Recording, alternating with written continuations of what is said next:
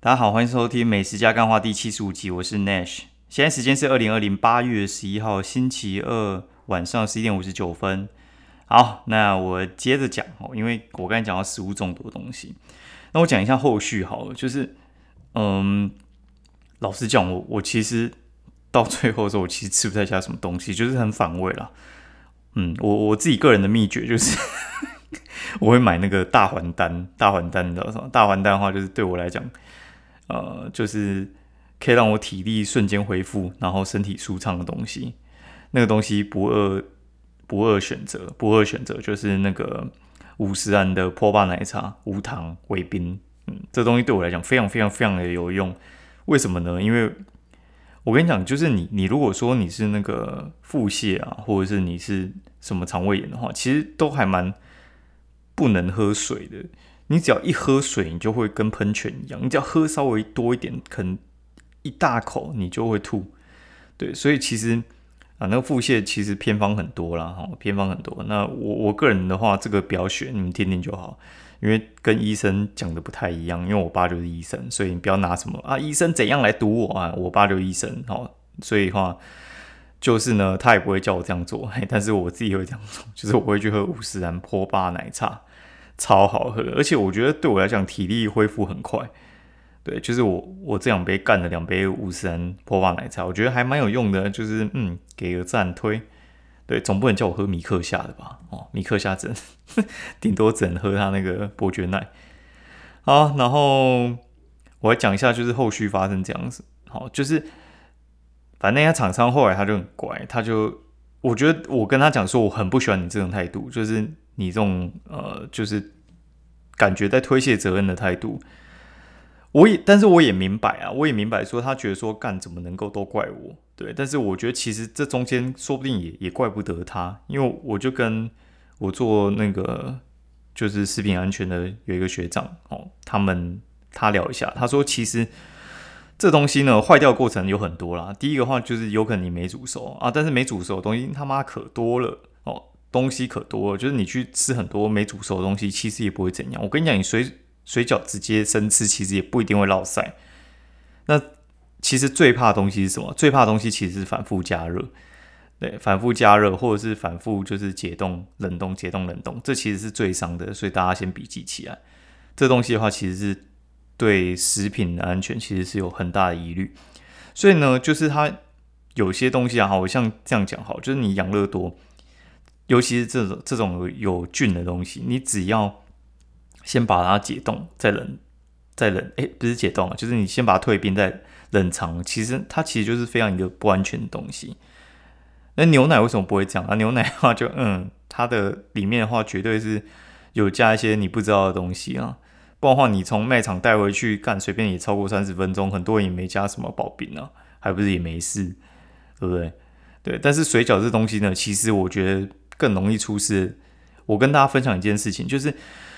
像是我们在寄冷冻宅配的时候啊，你仔细去看就是其实除了黑猫之外，其实他们很多物流是没有冷冻车的。他们没有冷冻车，那你就想说他们怎么寄的？没有冷冻车他们到底怎么送？他们其实会用常温车，然后把冷冻的东西呢丢在就保冰袋里面，说不定也没什么保冰，然后就直接在车上这样子送，干不出事才有鬼。对，所以的话，我跟你讲，如果说你是黑猫的，比较不容易出事啊。其他你就阿弥陀佛，你就保重。所以你只要看到其他像是水饺这种送来不是黑猫的，你自己小心一点。那再来的话就是因为他们那些地下工厂做的东西啊，我跟你讲，那些都是他妈的实业者，他们其实呢不太懂到底怎么做，他们只知道好吃，但是因为工厂其实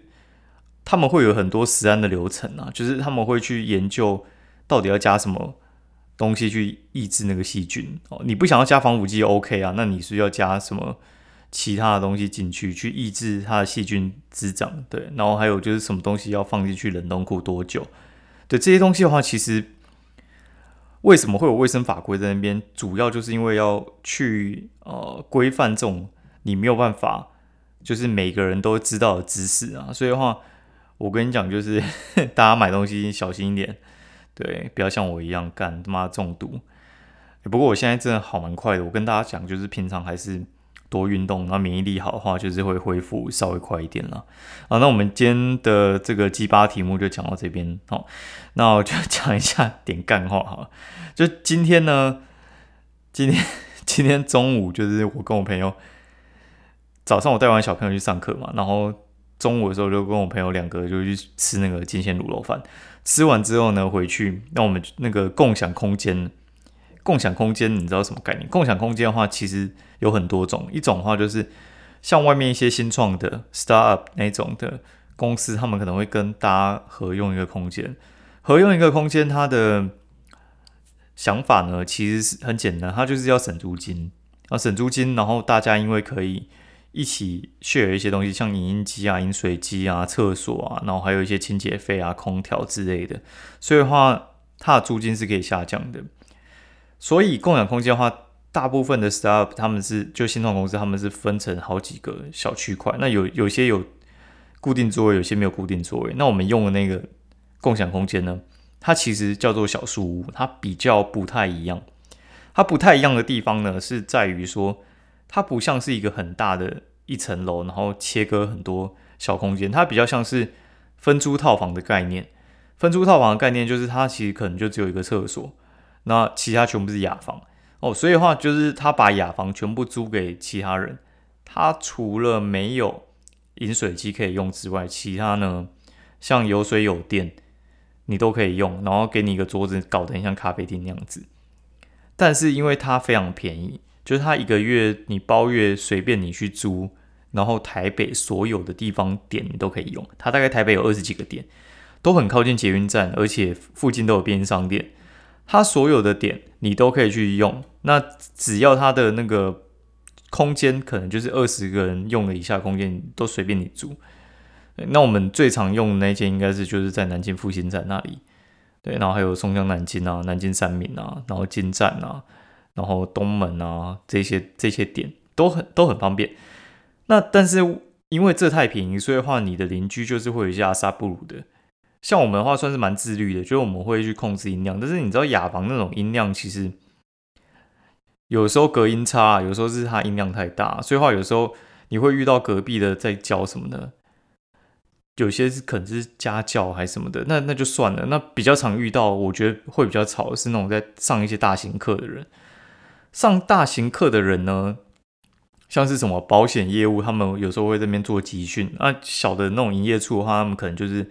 7到10个人左右吧。哦，然后他们就可能请一个讲师来上，然后干他妈的就在那边一直拍手啊、自嗨啊，然后给自我鼓励啊，我们好棒棒，干老师欸。好，然后反正就在那边吵。好，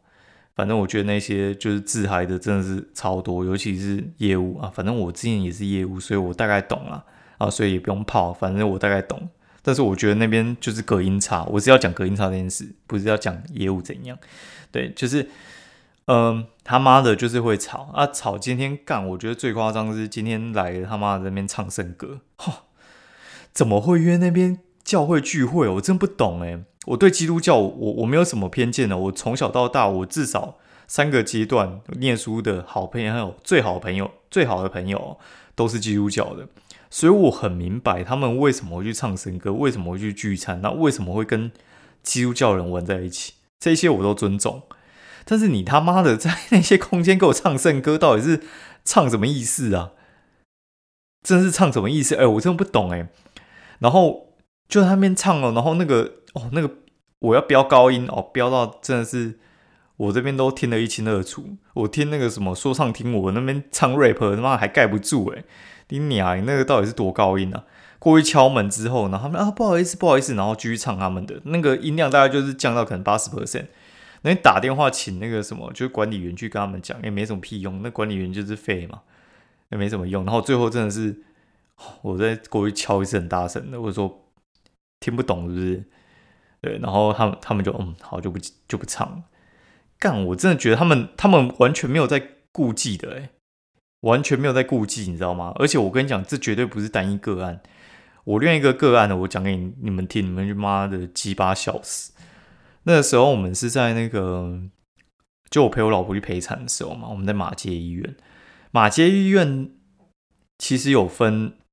三种病房嘛，如果你们有各位有去住过院的话，其实就分几种，单人、两人、三人。三人就是那种健保房嘛，健保房的话就是当然很吵啊，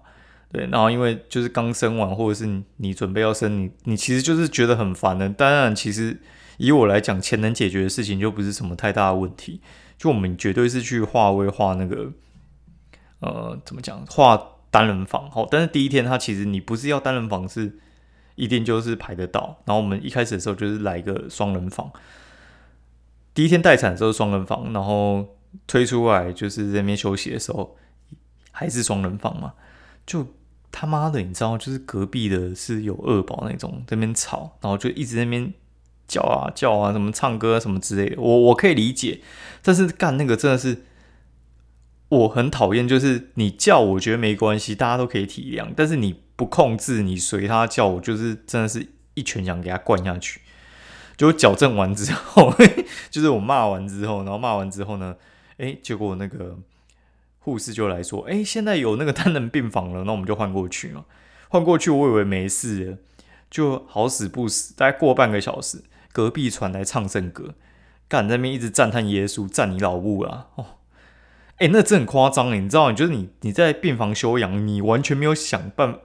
你完全没有办法知道说对方为什么会在这个时候他妈给你唱圣歌。妈，真的是想送他去见耶稣。我跟你讲，真的很累的时候，你真的是不管对方到底是信什么，妈，你管你到底是信一贯道还是信佛教的，我真的想一拳给他灌下去。然后讲下去，我讲完之后呢，反正我在我个人脸书上面讲这件事情之后，结果我几个朋友他们不约而同都讲说，你就念心经给他听啊，你就放 A 片给他听，你就放 Pornhub 给他听，干嘛是智障是不是？啊，反正我觉得真的是很瞎啦，反正真的很瞎，对，反正。这干话也讲蛮久了，好，我们来进入一点正题。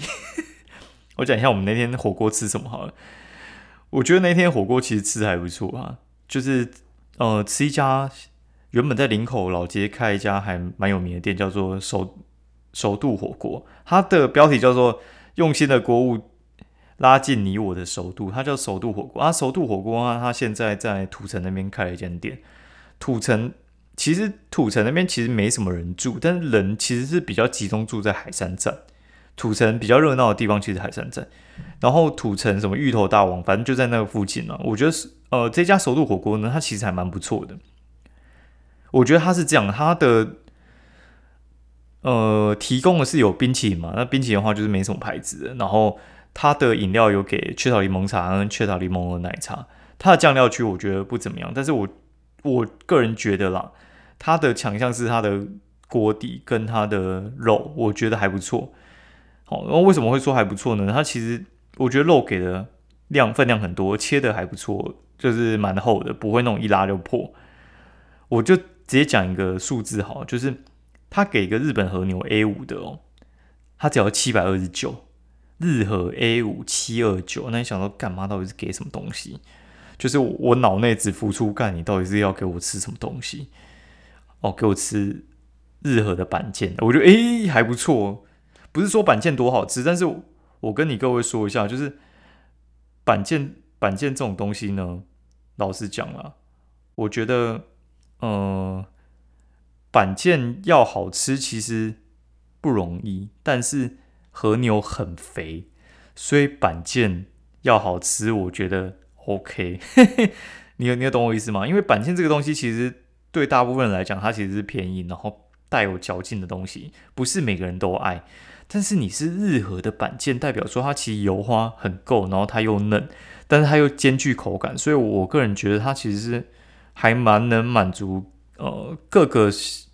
使用者的需求啦，我觉得很棒啊，729耶。